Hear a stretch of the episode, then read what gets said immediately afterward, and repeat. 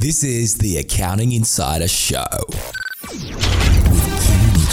So this is another thing that a lot of investors are unaware of. There's got to be an easier way. It's achievable for anyone. It doesn't cost anything to set up a business. Because there are many great ideas out there, but it's the people that make ideas happen. Because once you unlock this formula, you, there's no reason to stop. You just get better and better at it. You just make so much money out of it. Hi there, guys. Um, another episode of The Accounting Insider. Today's episode is a bit of a different one. Um, it sort of starts out talking about what's just recently happened to me and then ends up sort of touching on what has come out of it, the reflections, changes I'm making, um, what I've learned from it, where this whole journey's ending up, and where where I'm being taken by it all. Anyway, um, let's get back to the start of it. So, uh, a couple of weeks ago, I it was a normal day at, off, at the office. Um, it was a Tuesday. I had a couple of client meetings in the afternoon, and I was heading away to my beach house two days later. So I was just madly driving around the city, trying to pick up the last bits and pieces to get my trailer packed to take to my beach house for a two week holiday. I've been looking forward to this holiday for a while. My boys were leaving school a day early. They'd arranged with one of their friends to knock off school a day early.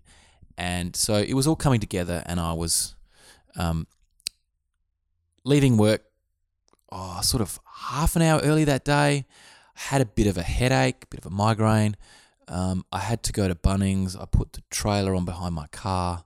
Um, I went to Bunnings. I got what I needed. Now, this is a normal occurrence for me, but I was in the Bunnings store grabbing some sheets of Gyprock, and the the Gyprock sheets were um, 1.2 meters high by 2.4 meters long. Now my trailer is only um, seven feet, so that's 2100. So as you can imagine, there's about um, 300 mils that is sticking out the back of the trailer. So um, I purchased the sheets and then I was in the Bunnings car park with my trailer parked in the bottom corner, taking up sort of a car park and a bit, but I was in the bottom sort of corner of the car park, so I wasn't upsetting the flow of cars, and I was just sitting there, and I actually got my angle grinder out, put a cut off disc on it, and I was actually cutting through the the gyprock sheets in the Bunnings car park. Now, I've spoken to a couple of people about that. Most people don't think that's normal. For me, that's just another day at the office. Um, so I was working busily away on cutting these sheets up so that they'd fit in my trailer, and then I strapped them all down, and then it was time to head off. And I sort of wanted to beat the five o'clock rush, so driving with a trailer in the city is a little bit trying at times.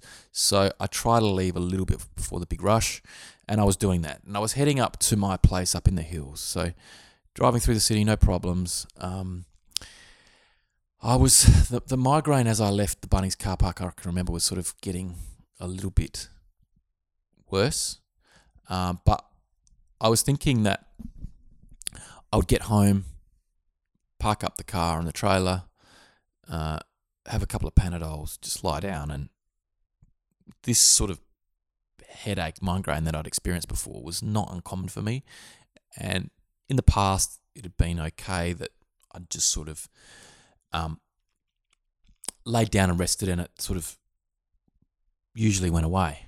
Well, in this situation, it didn't. Um, I was so driving my way home. It's probably a forty-five minute drive.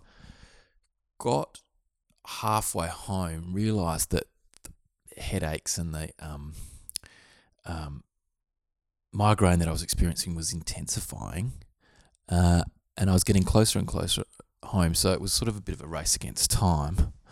Um, but in the end, I um, like I was experiencing some intestinal pain as well. Uh, so a whole combination of events, inattention. Uh, I basically ran off the road and crashed my car. Now, I brush it off. It was it was not a pleasant experience. And as you can imagine, driving through the hills, uh, there's a lot of steep drop offs. There's a lot of um, cliffs. Uh, fortunately, where I had my crash, I ran up an embankment and ran into a uh, perm, like a, a pine f- fence post fence. Um, yeah, and wasn't too much damage to my car. This could have been so much worse. I ripped off the front bumper bar, effectively, of my Prado. Um, I wasn't far from home, so a neighbour ran out, and I I knew the neighbour, but he, in his shock, he didn't actually know me, so I reintroduced myself to him. But he could see that I was in a bit of pain, and things weren't going too well for me, so he was a bit startled. But the reason that he actually came out was because when I hit the fence, I must have also hit a tree which brushed against a Stobie pole, which took his power lines out. Not not you know like um, didn't drop the power lines on the ground or anything, but made them sway enough so that they shorted out and he lost power. Uh, so anyway, I uh, I pulled my car up and uh, yeah, he'd come across the road to talk to me, and he was good. He was just saying, you know, do you want a glass of water? What can I do for you? And then someone from the shop on the other side of the road came out from their business, and they didn't even speak to me. They just rang the ambulance and rang the police, and so they basically told me that I couldn't really go anywhere. I mean, I was thinking I'd just jump back in my car and drive home, but he was sort of a bit stern with me, which I wasn't one to argue because I still wasn't in a good place even after all this had happened. I was still experiencing some pain, even though, believe it or not, the pain after 10 or 15 minutes had actually subsided, but the level of intensity that I'd actually I'd been through caused me to sort of crash. Anyway, um, they put me into the ambulance. They checked my blood pressure. They checked my oxygen levels in my blood. They felt around in the sort of the region of the stomach that I was experiencing the pain in, and by this time it was sort of it was almost not too bad. Well, it was still painful, but it was getting less. So I was thinking I was on this trajectory where it was actually going to go away in the course of like half an hour or an hour. So they said to me, um, "Do you want us to take you to hospital, or do you want to go home?" Um, and Dean, my neighbour, had fortunately rung my wife by that stage, so she was there. So I had another option, and so I just wanted this all to go away. So I said, oh, look, I'm feeling not too bad. Uh, I'll go home. And then the policeman made me blow in the in the bag, check, test my alcohol level in my blood. Um, I hadn't been out to lunch that day, so the blood alcohol level was nil. Um, then he asked for me to step outside of the ambulance, and then he, while he was recording with his chest cam, he said, "Can you explain to me what's happened?" So I ran through what I thought the actual um, cause of the accident was. And he was like, it all made sense to him, and then you know, because he he's a police officer, he actually had to turn around and issue me with a warning. He said, "I'm not going to fine you." Um, he was warning me for driving my car without having control of the car. And, and that that's fine. I get that. They've got a job to do, but it was it felt like he was actually more interested in closing off on his file than actually assisting me in my situation. And it felt like he was more there to discipline me and caution me and warn me than actually to help me. And, and I get that, but that's that's I guess their role. Um, but at the time, you feel as though you, sort of been um, a bit abandoned by the system, not helped by the system. And, you know, it was also, there were so many people standing around and all wanting to know what actually happened. Everyone wanted answers, and I didn't actually know the answers. And I, I was just trying to keep it all together and give them coherent story as to my recollection of what actually happened. So, you know, in hindsight, um, I, I still didn't know what was actually taking place. But once once the policeman had sort of um, worked out um, what his uh, story was going to be on his file. He said, "Look, um, I don't know why he said this, but he said your insurance company should pay you out. There's no reason to question a claim. Um, and do you want us to organise a tow truck or do you want to drive home? Well, I said I'll drive home. So I jumped in my car and my wife followed me and we drove up the road about 500 metres to my rental property, parked there and left the car there. Um, then I jumped in my wife's car and then she drove us to my house. And while I was a passenger in her car, the, the, the stomach pain was sort of coming back again. So I was pulling out the seat belt so that there wasn't the, the, the lower band of the street belt seat belt wasn't actually resting on my stomach. Um, but again, I thought it was just a a pain that was just going to be more or less um, something that went away over time, and with some Panadol, some pain relief, it would be manageable. So um, we got home. I went straight to bed, and then I really just couldn't get comfortable for about two hours. I lay there, and then I started vomiting. Just made it to the bathroom. Then I came out and I said to Sophie, "You're gonna have to take me to hospital. I just the pain's not going away. It's not getting any better, and I don't know what's actually happening. And the vomiting's just not like that's the the, the final straw, really." So um, we rushed down to the Calvary Adelaide Hospital emergency department. I had to wait, even though there were maybe only two or three people in the waiting room. I still had to wait 10, 15 minutes for them to see me. And then once they saw me, then they managed to do their rat COVID test, and that took another 20 minutes to get the results. And I'm, they're asking me for my pain score, and I'm saying nine and a half out of 10. It was pretty, pretty severe. Um, you know, I wasn't, it, it wasn't easy sitting there waiting for them to go through all of their checks and balances and procedures before they actually saw me. I just wanted some immediate, seriously strong pain relief straight away. Anyway, um, time passed, and then they, I sort of hobbled into the emergency department, and they allocated me to a bed, and they sat me down, and then they started taking my bloods and did some X-rays, and then they injected some dye into my stomach. Um, and then they it didn't take them long. Well, and then of course they gave me some pain relief as well. So they injected fentanyl into my arm. The first dose didn't really do anything, so they gave me a double shot, um, and that was that was awesome. Like synthetic narcotics, are just the best pain relief. But the side effect is that you feel a bit dizzy and a bit spaced out. So I went to the toilet at one stage, and was hard to sort of remember where my hospital bed was. Making my way back, um, you know, you feel a little bit spaced out. Anyway, by the time I'd sort of settled down, I was starting to get the blood results, you know, the blood tests back. I think that they could detect that there was an infection in my system. Um, I think that the um, CT scan showed that my uh, I was suffering from acute appendicitis. So finally, nine o'clock, ten o'clock that night, I had some clarity on why this was all happening and, and what was causing it. So, you know, you suspect the worst when you go through these serious sort of incidences. Um, you know, am I dying? Have I got cancer? Now I knew it was acute appendicitis. Acute appendicitis. As soon as I had a um, I'd be back on track, and life should be back to normal.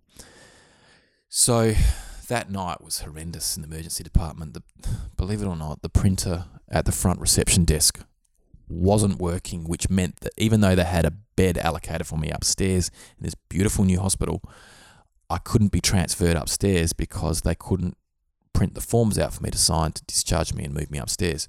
So I spent the whole night in emergency. Now, I don't know whether you've ever spent time in emergency, but it's not a good place to get some sleep. And I was tired and exhausted. I'd been through a lot. So I was up pretty well all night. I managed to drop off to sleep between about 3.30 and 6 o'clock. And at about 5, 10 past 6, the surgeon came and tapped on my shoulder and said, um, I'm the surgeon who's going to be operating on you. I've got um, room in my list. I'll add you to the front of my list, which starts at like one o'clock today. But we need to transfer to another hospital.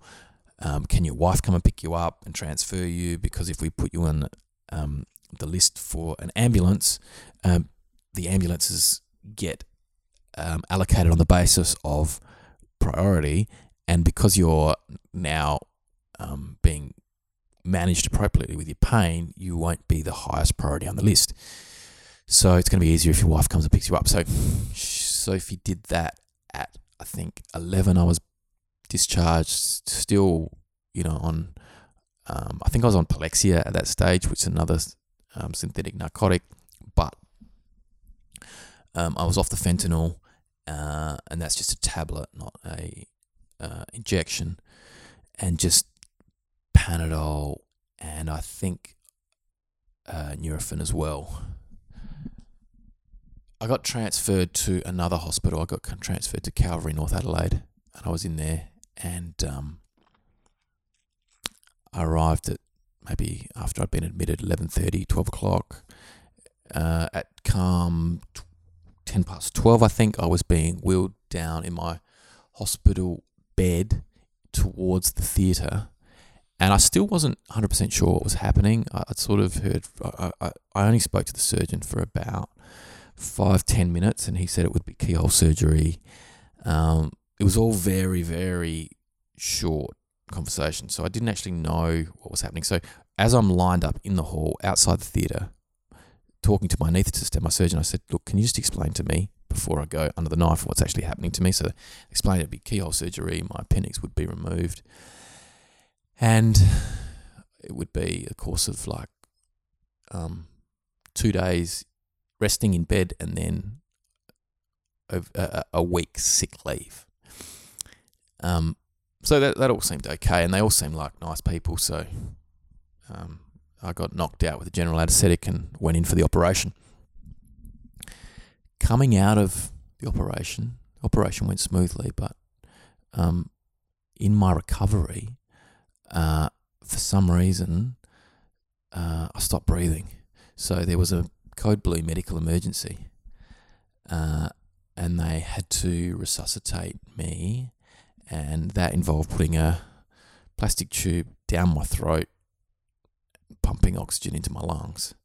Now, when I came to, I was obviously still out to it when all this was happening. Uh, when I came to, um, the nurse said to me, "Oh, did you realize? Do you realize you just had a code blue medical emergency?" And I, I wasn't really sure what that meant. I said, "Oh, look, my, I no, I wasn't aware of that, obviously, but uh, I've got no recollection of that. However, my my throat was really really sore, and they said, "Oh, that's because they had to shove a big plastic tube down your throat um, as part of um, getting you to breathe again." And then they kept me on oxygen for 24 hours. I had two tubes down my nostril, and every I think they'd come and check on me every hour. Yeah, check my blood alcohol, uh, blood, um, not blood alcohol. Check the oxygen content in my blood, uh, and that is supposed to be ninety six, and it was about ninety there for the first maybe four to six hours, and also I was getting um, oxygen pumped into my nose. Uh, so, yeah, that was interesting experience. So, all in all, accident could have been really bad in the car. And then the recovery, the code blue medical emergency, uh, you know, that could have been really bad as well. So it feels like in the course of 24 hours, I almost died twice. Now, I'm I've just turned 50. Um, I'm fit, healthy. I've never had any medical problems in my whole life this whole course of events has has been a massive shock to the system. It's been it's really freaked me out um, to the extent that um, so I, I got discharged. Um, I stayed in hospital that afternoon and night, and then the next morning I got discharged at about ten o'clock in the morning, and the funny thing was, I was still I was in quite a bit of pain, even though it was keyhole surgery. I sort of thought that it would be uh, mi- really minor procedure and really minor incisions and, and cuts, but it, it was really, really painful. Like I had trouble sitting up and turning in bed. That's how much pain I still had in my stomach. Um, but I got home and then, you know, everyone was happy to see me, but the boys still wanted to know when we were going to be going away on the holiday to the shack. So I, I to buy myself some time. I didn't really know exactly how I was going to be recovering and how long it was going to take. I got sort of an insight from the janitor at the hospital. You know, he said that he'd had keyhole surgery, and he said it was actually he was in bed for a week. Uh, it's not going to be two days; it's going to be a week, and you know, you really can't lift or do anything active for two weeks.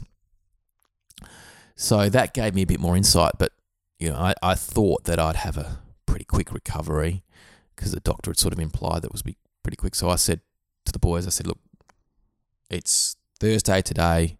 Let's leave on the Saturday. So we'll leave two days late for our holiday. So they, they were fine. They wanted some direction, and you know they they knew that I had a serious sort of um, uh, medical event, and uh, they were happy to put the holiday on hold for two two days. But um, so I told them that on the Friday morning when I woke up, I was still in so much pain, and the drive to the shack is eight hours. So there was no way on day one of my recovery that I could project that by day two I would be able to sit in a car and drive for eight hours. I couldn't even sit up in bed. I could hardly even turn over in bed. So I said to Sophie, "Look, I'm not going to be able to. I'm not going to be up to driving."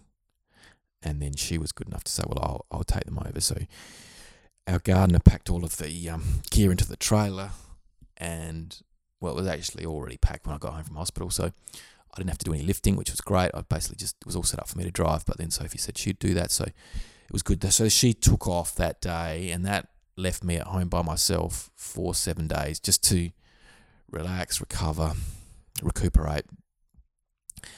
Now, I I was in so much pain I couldn't really drive for like three or four days. I didn't actually drive for the whole week, and then on the Saturday, so maybe eight eight days later, I drove, but it was only a short drive, and that I was I was just a little bit nervous getting behind the wheel after what had happened. So um, I drove the next day as well, and then I had to drive at night for an hour, um, and I I just couldn't do it. Like I, I was just only daylight driving there for a little while because I was just still still in shock from the whole idea ordeal ordeal that had happened to me. Uh, while I was in bed for that week, oh, I uh, I did a couple of things. Like I read the book, The Subtle Art of Not Giving a Fuck, which is which is a great book, uh, and it was just it was really refreshing to read a book like that. I mean, I just listened to the um, audio book while I was in bed, and it was it was just so refreshing to know that um, often in life uh, it's just time to step back and take your hands off the wheel and just uh, say no to a lot of things and uh, just let life sort of take care of itself and you just sort of step out of the, the picture for a little while and, and not get so caught up in micromanaging everything and just letting everything just sort of slide and delegate and just picking out what you actually do want to do, which which is the stuff that you enjoy. And so it was it was good to the. I mean, I didn't make it through the whole book, but I got sort of the gist of what the book was saying in about the first third. Uh, but yeah, the first third of the book was just really, yeah, it's just what I needed to hear. And then the other book that I read while I was um, in rehab, or no, recouping, uh, was uh, Tony Robbins' Money Master the Game. Now that was a really good book. It was more it was sort of just about managing superannuation, automating the payments that are coming out of your your pay or your business, forgetting that it's actually happening, and then managing all the costs of your investment and putting your investment in an indexed fund. Uh, now this is just general advice. This is what I picked up, and really that was all that the book had to say, and that it also said that you know over time index funds go up at a certain percent, and there's always going to be market fluctuations, and the media is going to jump on the bandwagon and push those fluctuations further upwards than they need to go, and when they're going down further downwards than they need to go. But over time, that return on your investment will come back and line up with whatever percentage, like four, five, six, seven percent over time. And the thing to watch is what you're paying in costs and fees and minimize them because over time, all of those fees add up. And the only way to truly retire in style is to make sure that you live within your means and that your savings or superannuation payments, whatever you're tipping into your retirement fund, happens on a regular basis and it happens automatically without you th- even thinking about it. And you maintain it even when times are tight or you need money or there's certain large expenses taking place in your life. You never basically turn off those automatic deductions. So, I mean, that book has been an international bestseller. Um, it, I didn't really learn anything new. It just sort of re-emphasized what I already knew. But when Tony Robbins tells it, well, then everyone listens. Uh, so it was interesting to. I, I thought that I, I, needed to actually read that book because it was in my space.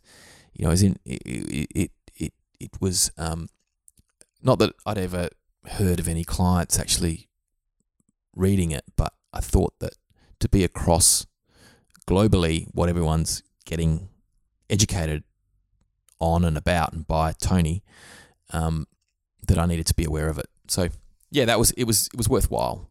Um, so what apart from that has this made me change or do like um, you know for me it was a life changing event.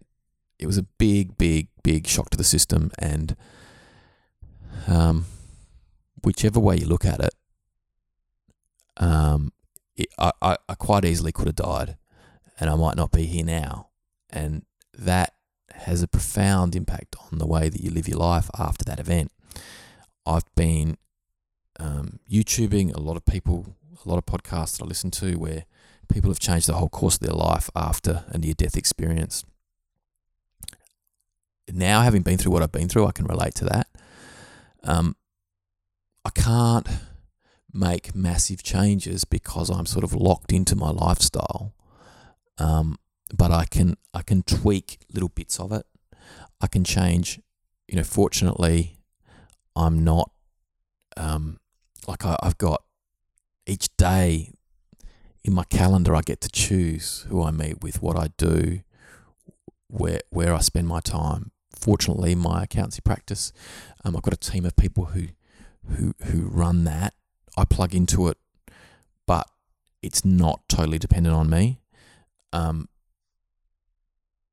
yeah, so I guess you know it's a bit of a cliche, but treating each day as a bonus, you know, um, that's what sort of occurred to me. Life's precious, life's short.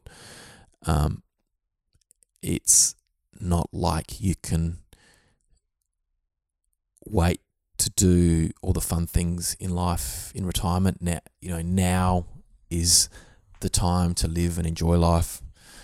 Um, like I love working, but there's also other things I like to do in life, like surfing, playing guitar, um, eating out, catching up with friends, um, spending time riding my motorbike, all all of those things, going to the movies, watching um, you know, reading magazines about topics I'm interested in, um, driving cool cars, all all of those things are just as important as earning a living. So I think it's important moving forward to factor to book time into each week where I do those things because uh, you know I'm not going to be here forever and I don't want to just work, work, work, work, and stop working and then do all those things.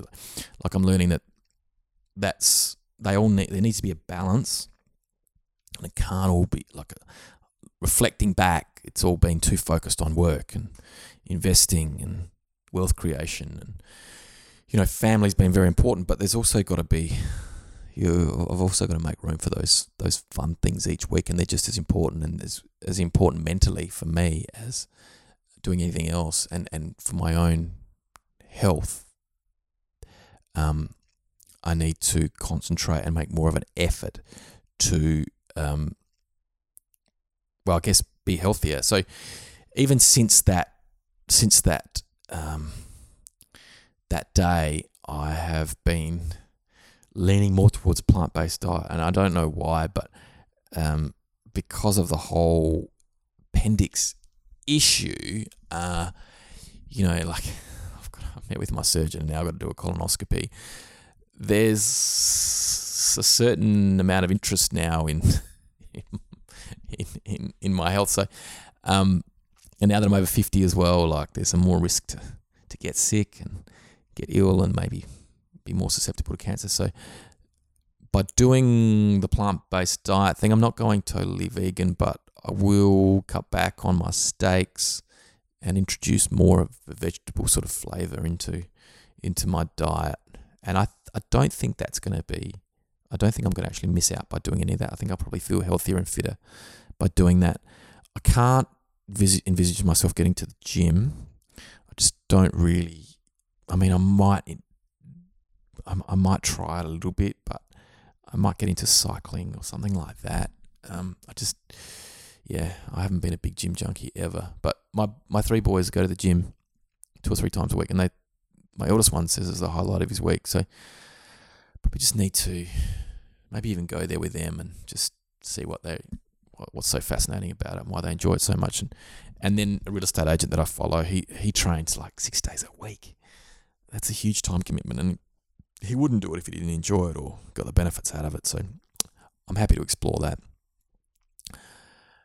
Um, I think also looking back, I've learnt that it's time to get rid of the stress in life. Like I, I think you only totally get rid of stress when you die, but I think it's easy to manage stress in my work. Um, and by that, I mean there's there are clients that I deal with that do create stress. It's easier now with what's happened to be able to turn around and say, "Hey, look, this is the way this is all going to work. If you don't like it, um, totally understand that, totally accept that, but maybe it's time for us to, you know, part ways." And that's that's um, every time I've done that, and it's rare. Um, it might be like two or three times a year. Uh, looking back, that's always been the right decision. Like that person that I've been dealing with has actually just been very taxing on me mentally. And I don't know why, but some people just are. Uh, they're always really demanding. They complain about fees. They, you know, they're always ringing your mobile, asking you lots of questions, and or emailing you all the time. And then if you do send them a bill for researching their answers to their questions and they might question why why did I get this bill? Or you know shouldn't you've just known the answer and been able to answer that in five seconds? You know that's not always the case. All of these questions that they're asking are a high level of knowledge required. And to answer a question me being in my position I've got to think back to the last time I had communication and how I answered similar related question so it's all coherent.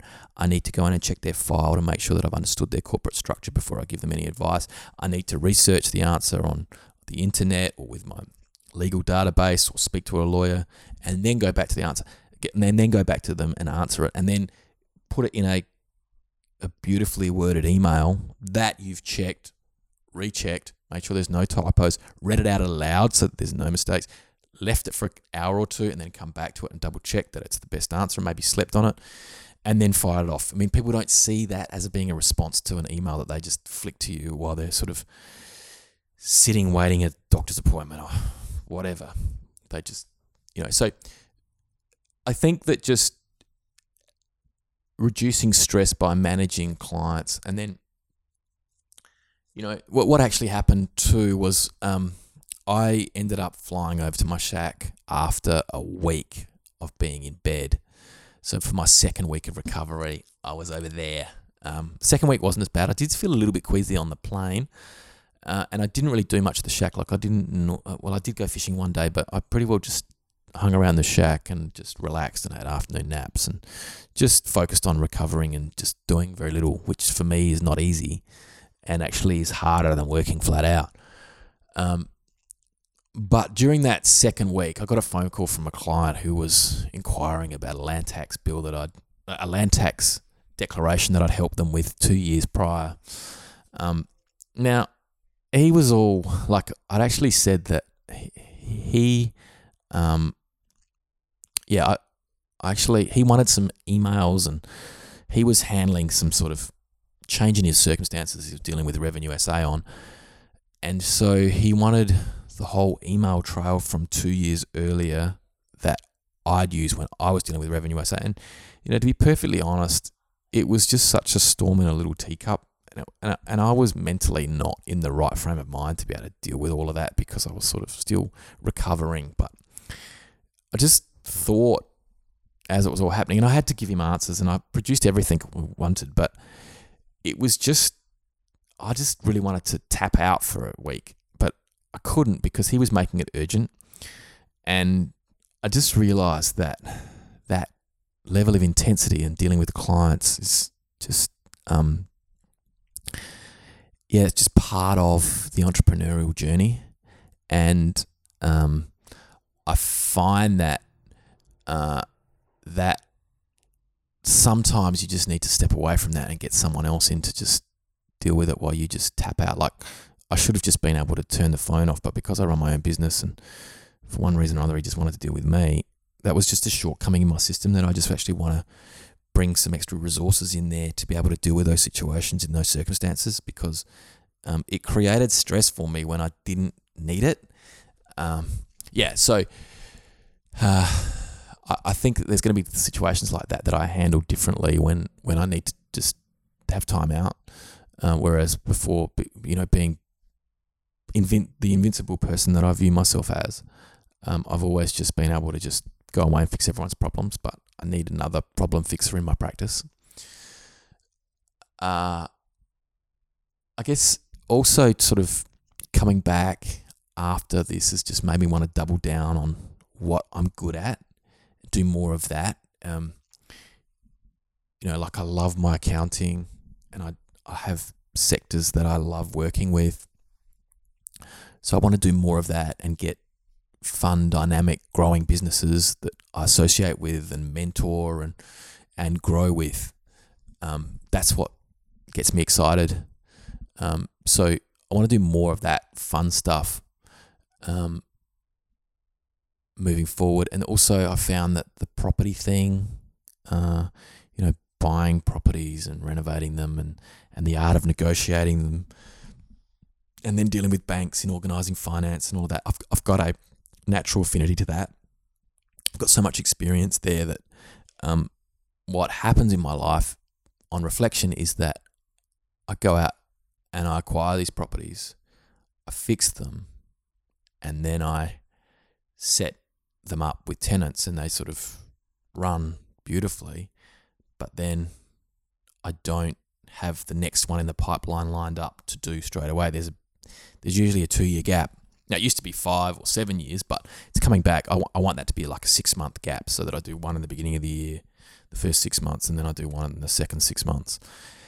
So that's becoming clear. So um, I've got a source stock. So um, I've come back and I've got, you know, at the moment trying to buy something on market with dealing with all the natural channels through real estate agents and everything is just just too hard and the property prices are just too high. Well, it's it's the fear of missing out that you experience when you ring up about a property that you see advertised. So I like going behind the scenes and approaching people directly. So um, I am trying to source stock, and that means um, finding. This is what I've learned: is it's it's it's finding exactly the property that's suitable for me, and when I've got that picture clear in my mind, they're everywhere. Well, when I say they're everywhere, there's a whole heap of them out there, and they're just waiting for the for me to contact the owners and ask them whether they're in a position to sell or whether they're interested in selling. And then, so I, I just have to do that as a process every week, and I should have never stopped doing that. And that's the highest return on my time in, in the property space.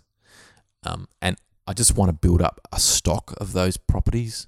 So that's speaking to my bank manager and having a pipeline of properties coming through where I can buy them, renovate them, and rent them.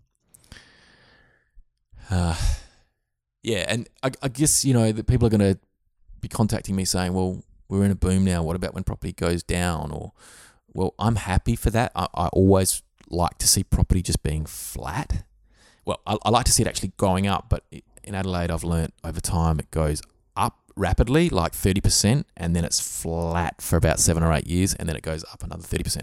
And over time, well, maybe not 30% on both those times, but over time, if you average it out over like a 30 year period, it works out to be like 7%. I worked out on my own property portfolio since I bought them to like annually, they're growing at 14%. So I need to be tipping into that model more and more. And my equity's growing. And I spoke to my bank manager today and he said, you, You're on track. Just keep doing what you're doing. You know, your system works and we're right behind you. So I said that I'd like to increase my borrowing capacity so that I could buy more property. And he was, yeah, he said that's fine. So that that's really good to have the bank behind me and supporting me and encouraging me to keep going down that track. Um, the other thing too is like even though I love Porsche 911s and I've got my Facebook group now which has got 140,000 members, um, cars are not like properties. Property, you know, if someone buys a car for 60,000 and sells it for 120 or or no like well, there's one Porsche that I've been speaking to the owner about. He paid thirty thousand for it, and now he thinks it's worth one hundred and sixty. That's in seven years. That's phenomenal. That is sensational, and that's incredible. However, so he he's standing to make one hundred and thirty thousand dollars on this car. Um, I think he spent ten on it, so maybe he's made one hundred and twenty. If I made that on a property, it's like, oh, yeah, so what? Uh, it's it's just so what I'm what I'm learning is I make my money in property. I don't try to make my money in cars. If I do my property thing well, I can just buy the new Porsche. That that's been become clear to me. Whereas all of the time that you burn in trying to buy these old cars and beat down the owner on price and then take it to some place and hope like hell that the engine's not blown up and that the gearbox doesn't need replacing. You know the paint works fine. There's no rust. All of that all of that all of that time you spend researching and hoping and fingers crossed and you know there's so many unknowns and there's so many variables and there's so many things that can go wrong forget all of that just put the deposit down on the brand new Porsche 911 if you're doing your property well the bank manager the finance guy is going to say yeah no worries when do you want it and okay and even if that car goes down in value well you're probably going to oh, I'd probably keep it for the long term anyway, even if it did go down, it's probably going to end up like all other Porsche 911s, provided you get the launch colours and and and you do a bit of research into what you actually want and what other people are going for. Um, you can probably sell the car when you drive it out of the factory for more than you bought it for with all these crazy COVID prices, or you can enjoy it for 10, 15 years, and then that car, once the J curves happen to the price, it probably will, like all the other collector's items, Porsche 911s be worth what more than what you've paid for it at some point in time if you hang on to it. It'll be a collector's item because it's so rare. However, the flip side to that is, you know, if Germany's going to be all electric vehicles in 2030 and they're saying there's only going to be one petrol Bowser per town and you can only drive your petrol engines at the racetrack at Mallala or the Bend on Sundays, then there's going to be a whole there's going to be thousands and thousands of petrol cars that will be sold at a discount because you can't drive them anymore. Now, I've spoken to some other people about that, and they think that there'll be electro retrofit kits that go in all those cars. Now, that is a massive job, and that's a massive industry to repurpose all those cars. But if that does happen, what's going to happen to the you know the, the price of um, petrol engine sports cars?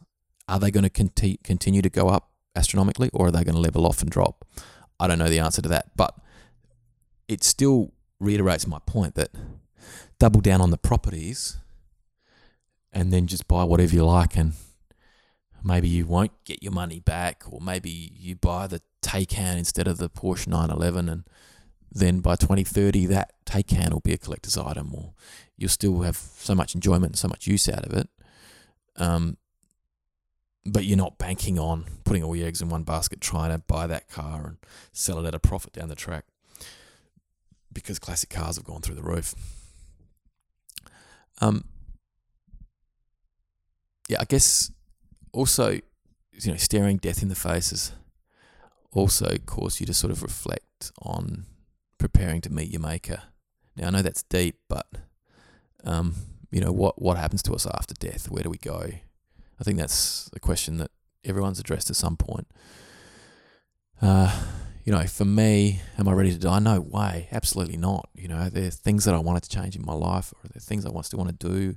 There are things that I, the people I want to speak to, are there uh, things I still want to achieve? Absolutely. Like, I guess it's a really good chance to reset and revalue that, and then say, like, if I was organising my funeral in five years' time, what would I actually want people to say? Where would I want to be at? Where would I want to have to allocate my time?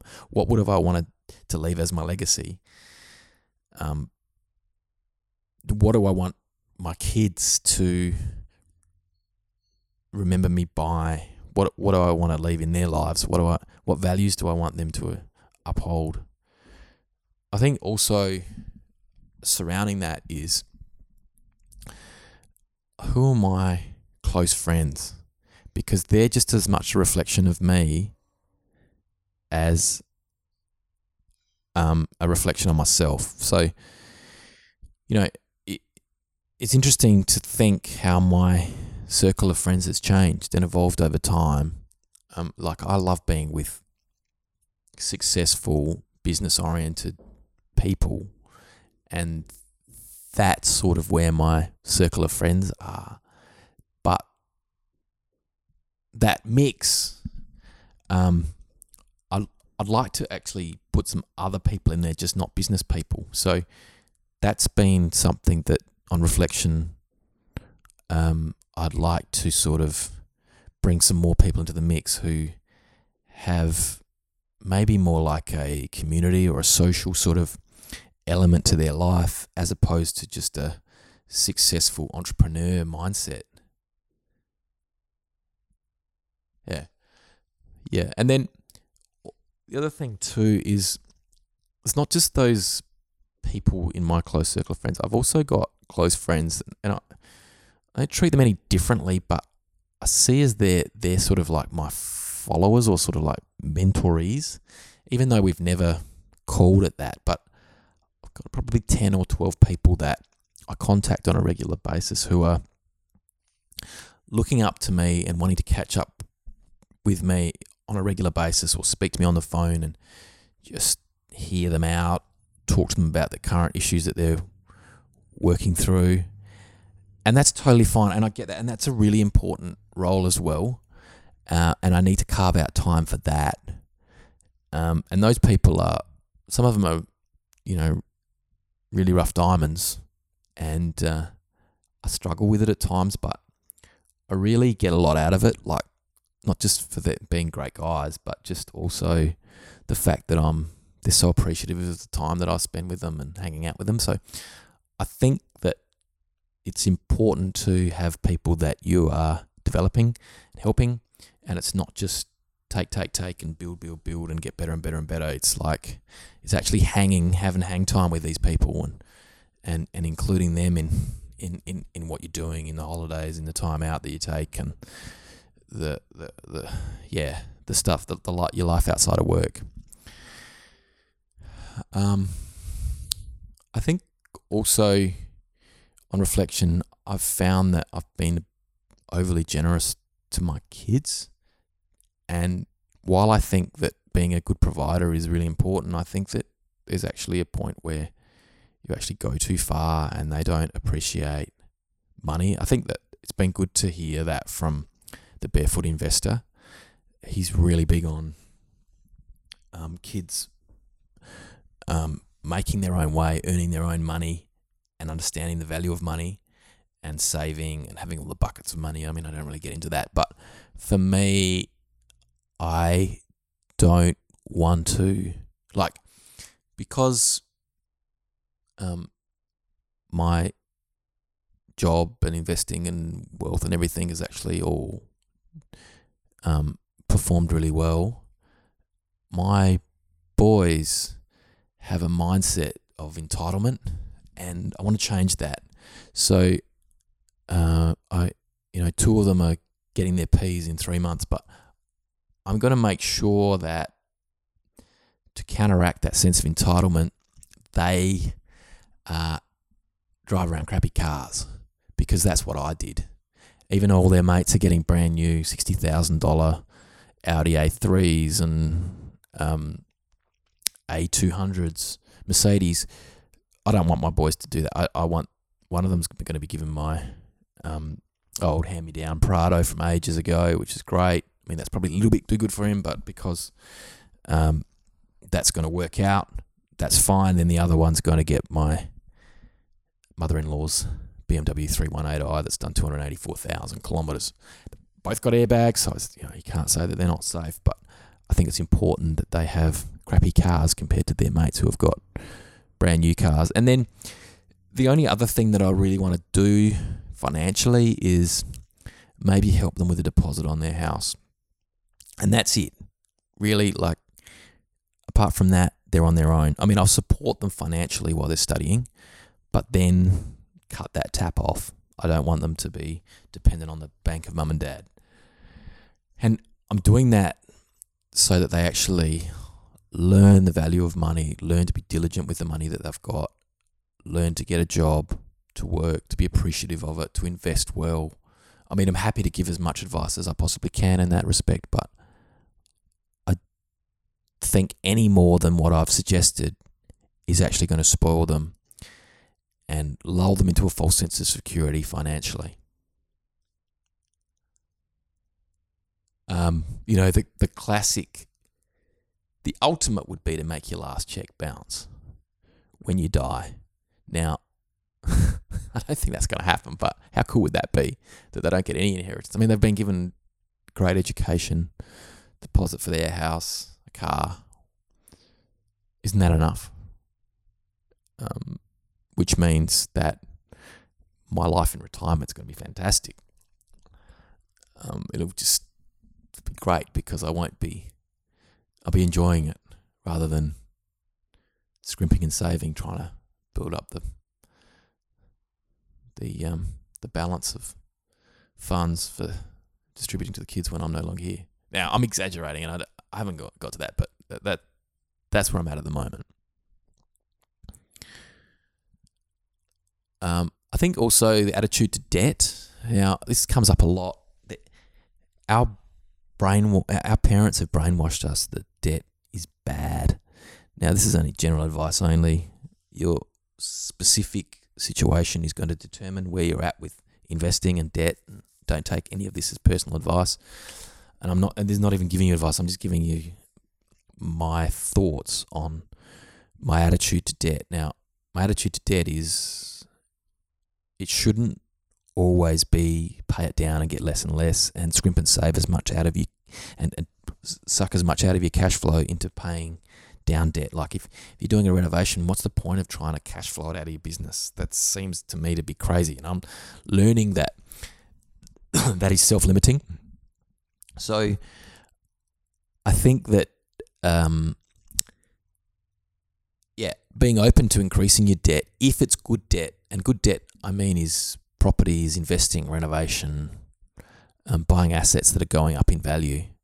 Uh, yeah, so it's this mindset of expansion, and as part of that, growth comes at a huge cost. And if you're increasing your debt as a result of growing, or yeah, as a result of growing, well, then that's great. Like there's I, I googled it.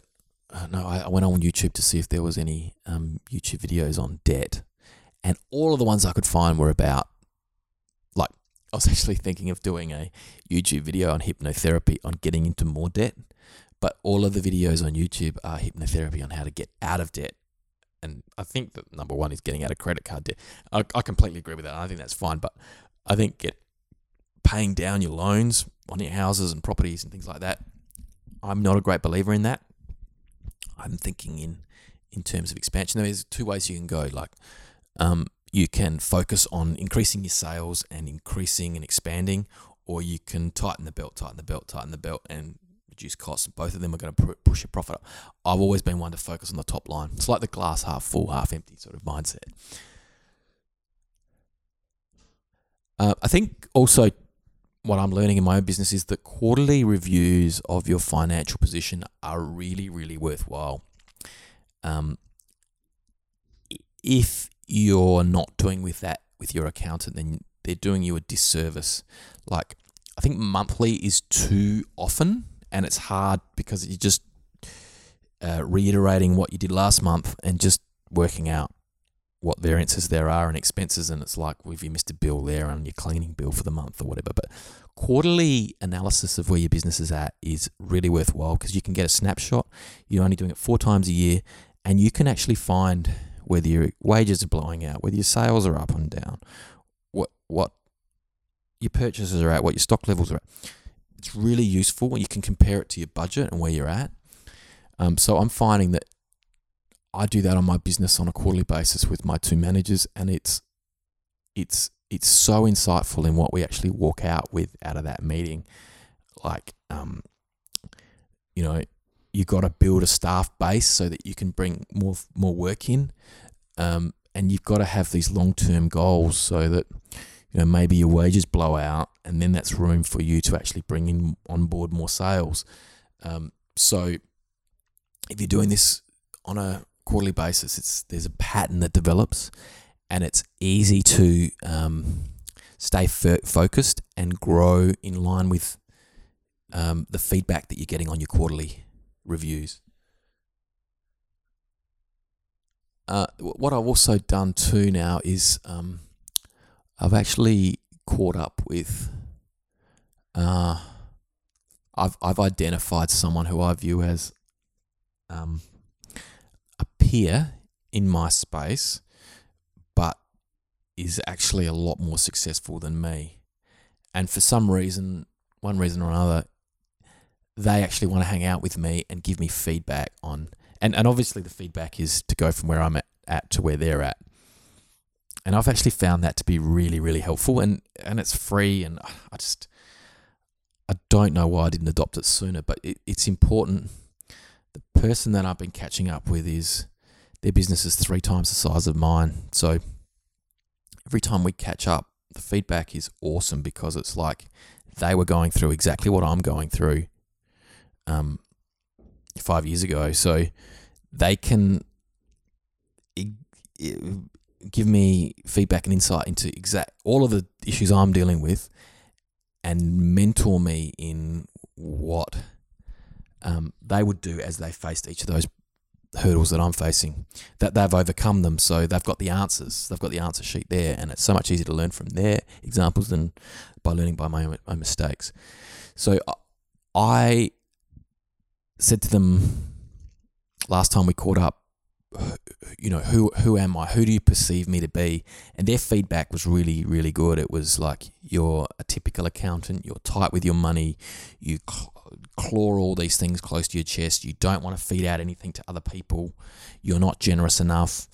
Um, you know, you're trying to do all these other things when you just need to focus on the main thing and that was really good. So I got back to the office and offloaded a whole lot of things that I was doing that other people could do for me and other people could do better than than me and just focused and staying in my lane and doing what I'm good at.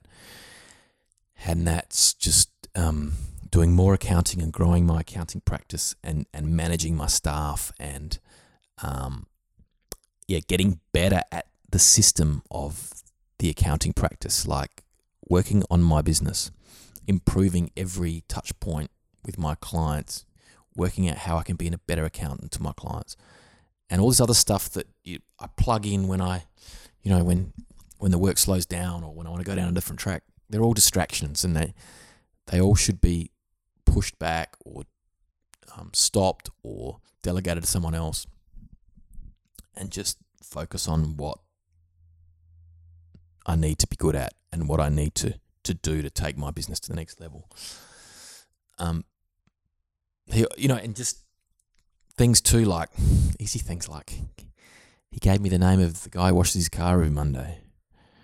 Um, he gave me the name of the guy who does all his property maintenance. You know, and those two things alone take me hours and hours each week. No, I mean, not so much the car because I might wash my car once a week or wash it every two weeks or take it down to the car wash. But how good is it? Someone comes to my office, they wash my car, they vacuum it. Um, they just lock it in every week. Just how good's that? And then the the the property manage uh, the property maintenance guy, like I I can't believe I haven't got someone on earlier to do that. Um, it comes at like his rate is a quarter of what mine is. Why was I doing it? It's not like I actually enjoy it. I've done it for so long. All the jobs that I'm doing on my properties are just jobs that I shouldn't be doing. It's not like I enjoy them. I can I do them in my sleep. I can delegate them, but um, for some reason I've just always jumped in the car and gone and done it because I thought thought that you know that's a good service for my tenants. But really, it's so much better to get someone else to do it. Um, yeah, and then also the topic that we last caught up with when I met with my mentor was just you know leverage. How do I leverage my time? How do I get other people to do things for me so that I can get the maximum amount out of my day and maybe do less time each day but be more productive in what I'm doing. Anyway, um, yeah, I guess this is. I hopefully hope hope this has actually um, been of benefit to you. Uh, yeah, it's been a bit of an emotional roller coaster ride for me over the last two or three weeks. So uh, I hope it's not been too deep. But yeah, on reflection, I hope that you've been able to pick up some of the the learnings that I've had out of this life changing event. Thanks for tuning in.